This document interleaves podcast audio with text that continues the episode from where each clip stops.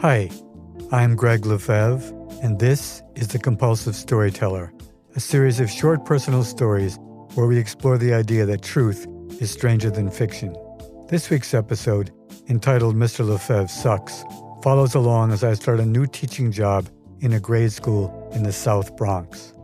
While I share some very funny moments with my class over a five year period, I also learn a good deal about growing up in poverty in an area forgotten by the city and its services, and the amazing resilience of my 12 year old students.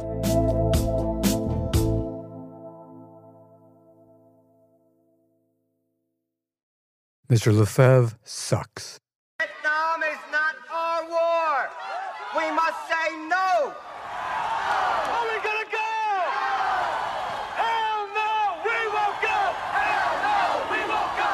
Hell no, we won't go. Hell no, we won't. Having been drafted to serve in Vietnam, I found a way to secure a draft deferred teaching position in New York City. This seems like a much more positive way to serve my country than going to war on the other side of the world against a people who I don't consider to be my enemy. However, I have really no idea what I'm getting myself into.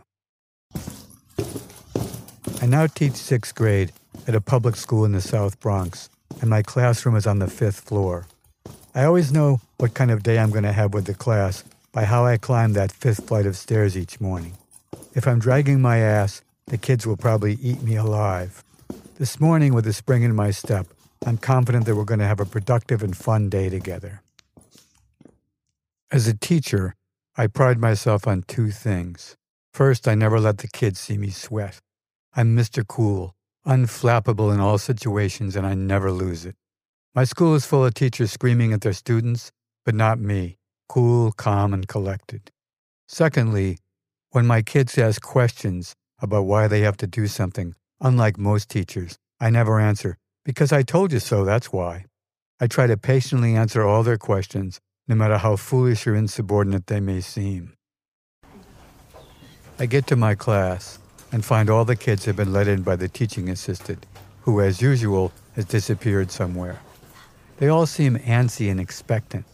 When I turn toward the blackboard, the reason why is abundantly clear.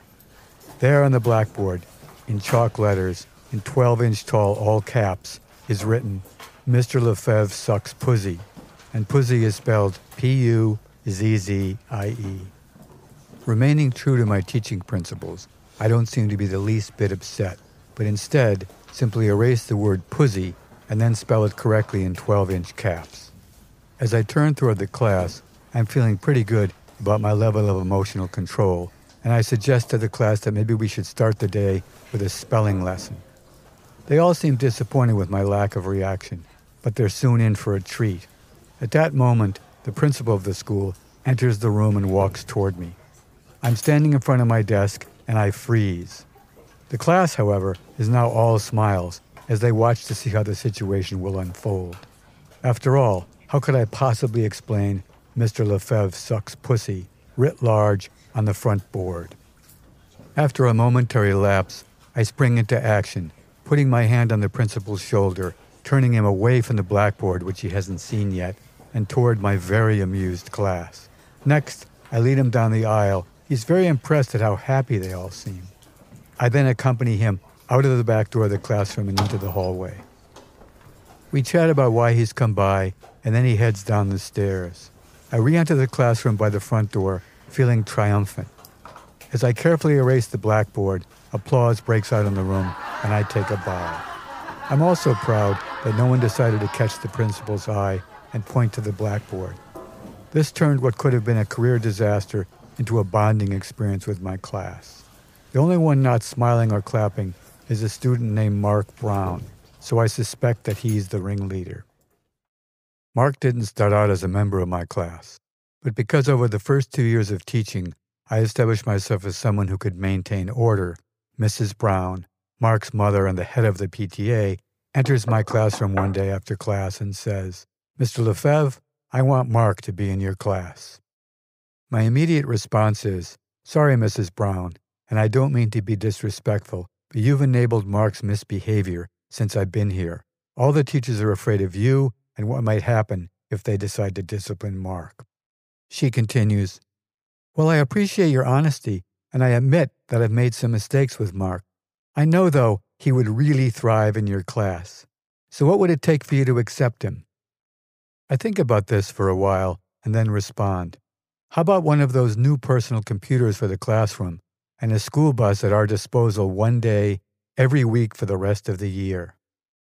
She agrees, and I get everything I've asked for. It turns out that the principal is just as afraid of Mrs. Brown as the other teachers are. I think back to the start of my job after getting my deferment from the New York City Draft Board. As I walked to my school that first morning, I witnessed some things that have stayed with me ever since.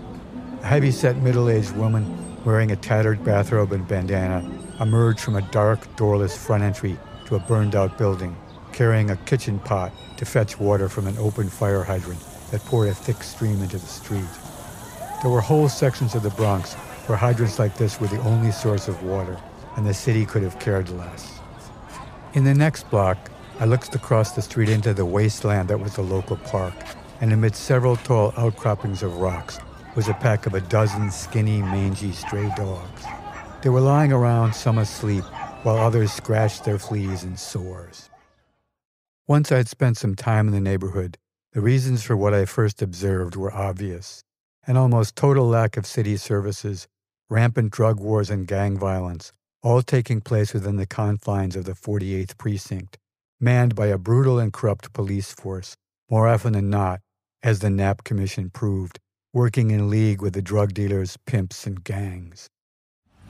One day, some of these same police were racing around the park in their squad cars, indiscriminately shooting at wild dogs. The pack had killed a young boy, and the cops were having fun hunting them down, not worried in the least about collateral damage. I've since researched this event and can't find a single word about it online. The South Bronx was a foreign land then, ignored by the rest of the city and apparently by the news media as well.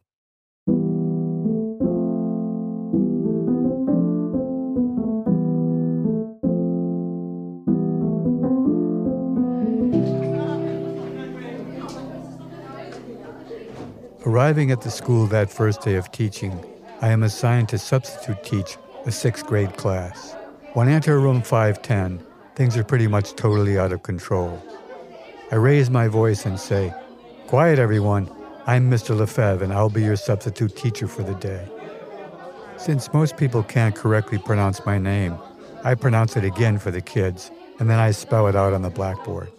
As I face the board and start to write, someone stands up and expertly overhands a softball that hits me hard in the back of the head. My forehead bounces off the board, and for a moment I'm stunned and I wobble on my feet. The class erupts in laughter and taunts. When I pull myself together, I decide that instead of yelling, I'll sheepishly laugh at myself as well. After a few days of subbing, I'm permanently assigned to my own fifth grade class. My first order of business is to get the class under some sort of control. I develop a couple different techniques. One I call the rhythm game. It entails dividing the class in half and then tapping out a rhythm on my desk, and each half of the class taps out the same rhythm. Mostly, I announce a tie between the two sides. The game gets everyone paying attention, moving together, and hopefully working together. My most effective technique is another competition where again the class is divided into two teams, but with boys and girls on each team. They choose their own team names, the Red Devils, for example. Then every day, I keep a running score for both teams. The grand prize for the whole year before we leave for summer vacation is that the winning team will get a week off of school. Kind of. What this really means is that I jigger the scores so both teams are always neck and neck, and then just before the promised week off, I get them to agree that since either side could win, we all take the school bus every day for a week. This is a good compromise because they all love getting out of the neighborhood. It takes the cooperation of the principal, who's glad to help since I've taken Mark Brown and a number of other difficult kids into my class. Many of my students are from the deep south, the Caribbean, or Puerto Rico. They are almost all very superstitious, which is something I try to discourage. One day, I set up a demonstration. Class, I'm going to do a demonstration to disprove many of your superstitious beliefs. I then walk under a ladder while also carrying an open umbrella. I throw salt over my shoulder, I smash a mirror, and then drop a knife as well. Next, I walk back under the ladder holding a broom upside down. By now, everyone is shaking their heads from side to side, moaning with fear of what's going to happen to me. Ooh, ooh, you're going to be in so much trouble, so much bad luck. To which I respond, Class, nothing is going to happen to me. I'm going to be fine. These are just old fashioned beliefs that mean nothing. They're all still shaking their heads, almost as if they're in pain over my future. For a month, nothing happens. Then one day, I drop something on the floor, bend over quickly to pick it up, and audibly split the back seam of my pants. Everyone jumps to their feet, pointing and loudly reminding me that this is my bad luck punishment, and I've completely brought it on myself. My entire demonstration serves only to solidify all the worst of their superstitions. So I guess in the end, my demonstration did bring on some very real bad luck. As the war in Southeast Asia is winding down, I continue my teaching job. While talking with a teacher from the junior high school that my kids graduate to, I learned that at their school, the kids from my class are considered to be troublemakers. This is no doubt because I try to teach them to think and ask a lot of questions. So while helping my students develop intellectually, I'm also failing by putting them at a disadvantage in junior high. At this demoralizing moment, I decide to quit teaching. To this day, though, I still miss it. Teaching sixth grade in the South Bronx was by far my favorite job.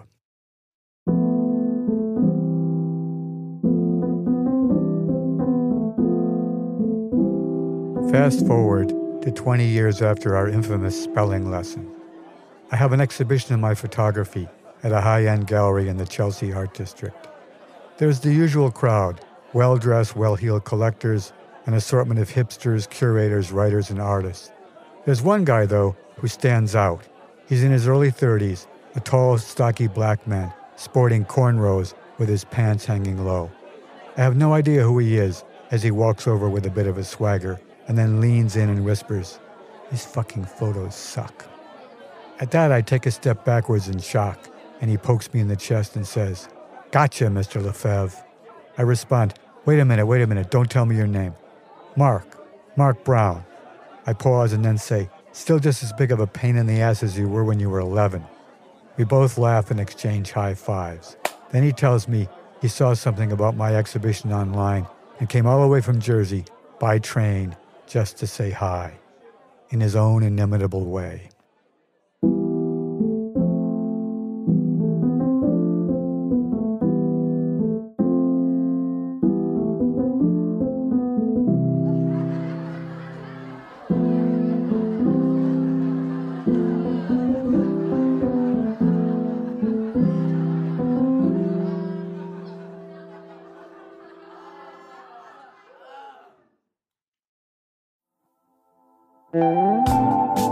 Compulsive Storyteller is written and narrated by me, Gregg Lefevre, and co produced with Peter Kokoma, who also made our theme song. If you enjoyed this episode, we'd love your help sharing the show. Please subscribe to The Compulsive Storyteller for free on Spotify, Apple, or wherever you listen, and it would be great if you could leave a review. Follow the show on Instagram at The Compulsive Storyteller and check out our website for more info at thecompulsivestoryteller.com. Thanks for listening, and if you didn't like this one, the next one will be another story.